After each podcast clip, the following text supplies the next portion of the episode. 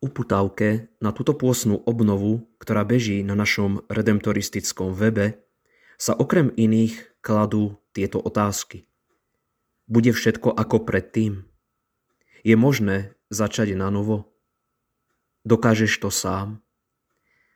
Na tieto a podobné otázky chcem vám povedať to, čo pomerne často pripomína svätý Otec vo svojich príhovoroch.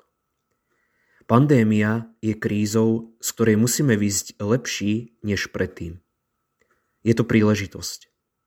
Príležitosť nechať sa premeniť Ježišom Kristom. Využiť šancu, ktorú nám dáva táto pandemická kríza. Ako hovorí pápež, nechajte sa spoznať, že ste Kristovi učeníci.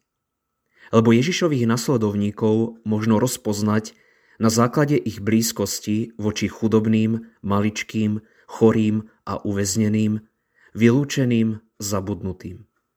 A podopiera to citátom z druhého listu svätého Pavla Korintianom. Veď poznáte milosť nášho pána Ježiša Krista, že hoci bol bohatý, stal sa pre vás chudobným, aby ste sa vy jeho chudobou obohatili. Bol to totiž samotný Ježiš, syn Boží, ktorý sa zriekol seba samého, stal sa podobný ľuďom a nezvolil si privilegovaný život, ale zvolil si stav sluhu.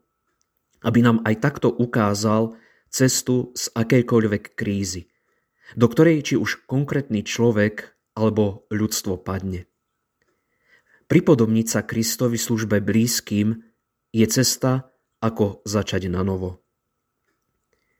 Anglický profesor Niklas Thomas Wright, emeritný anglikánsky biskup, napísal knihu s názvom Boh v karanténe, ktorej okrem iného sa zamýšľa, ako reagovať na to, čo sa deje vo svete. V tejto knihe hovorí, že vo veľkej časti starovekého sveta sa katastrofy ako zemetrasenie, výbuchy sopiek, požiare a morové rany prisudzovali rozhnevaným božstvám. Stalo sa vám nejaké nešťastie? Určite to na vás niekto nachystal. V antickom grécko-rímskom svete sa predpokladalo, že ste asi najskôr priniesli nesprávne obety. Alebo ste neodriekali správne modlitby. Alebo dokonca ste urobili niečo tak hrozné, že dokonca aj tým starým amorálnym bohom z Olympu to prišlo správne vám to takto spočítať. Filozofom sa zase tieto klasické odpovede nepáčili. Preto prišli s troma alternatívami. Stoicizmus hovoril, že všetko je naprogramované.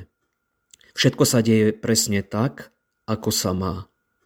Nič s tým neurobíte. Naučte sa s tým zmieriť. Epikurejci hovorili, že všetko je náhodné nič s tým neurobíte. Zariate sa tak najpohodlnejšie, ako len môžete. A nakoniec tu boli platonici. Prítomný život je len tieňom skutočnosti. Áno, dejú sa tu zlé veci, ale mierime do lepšieho.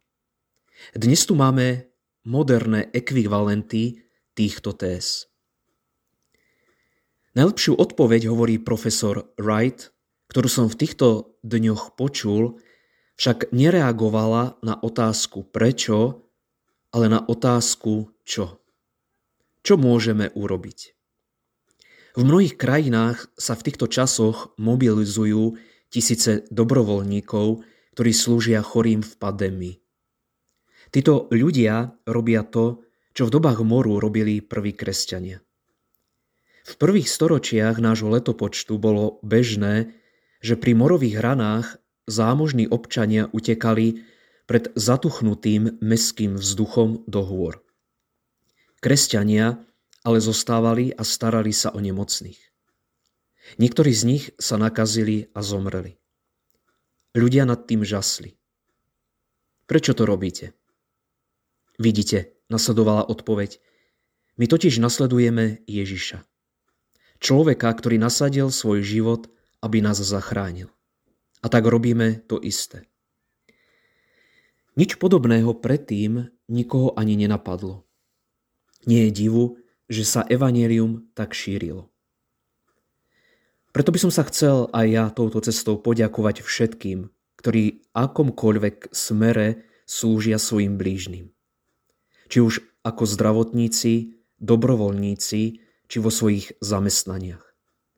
Môžete a ste tak učeníkmi Ježiša Krista, ktorý prišiel, aby slúžil. A tým ukazujete cestu z dnešnej krízy, ktorá tak trápi našu spoločnosť. A o toto ide aj Svetému Otcovi, ktorý nás v tom neustále pozbudzuje.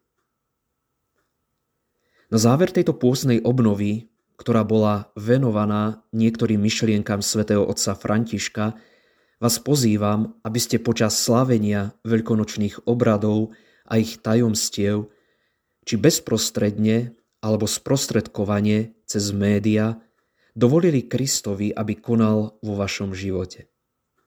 On vie, čo je pre nás dobré. A taktiež nech vás radosť zo zmrtvých stania Krista sprevádza všade tam, kde ste. A úplne na záver. Srdečne pozdravujem všetkých, ktorí ma poznajú. Najmä ľudí z Budmerickej, Drietomskej, Radvanskej, Podolínskej, Gaboltovskej či Radvanskej farnosti. Myslím na vás a žehnám vás.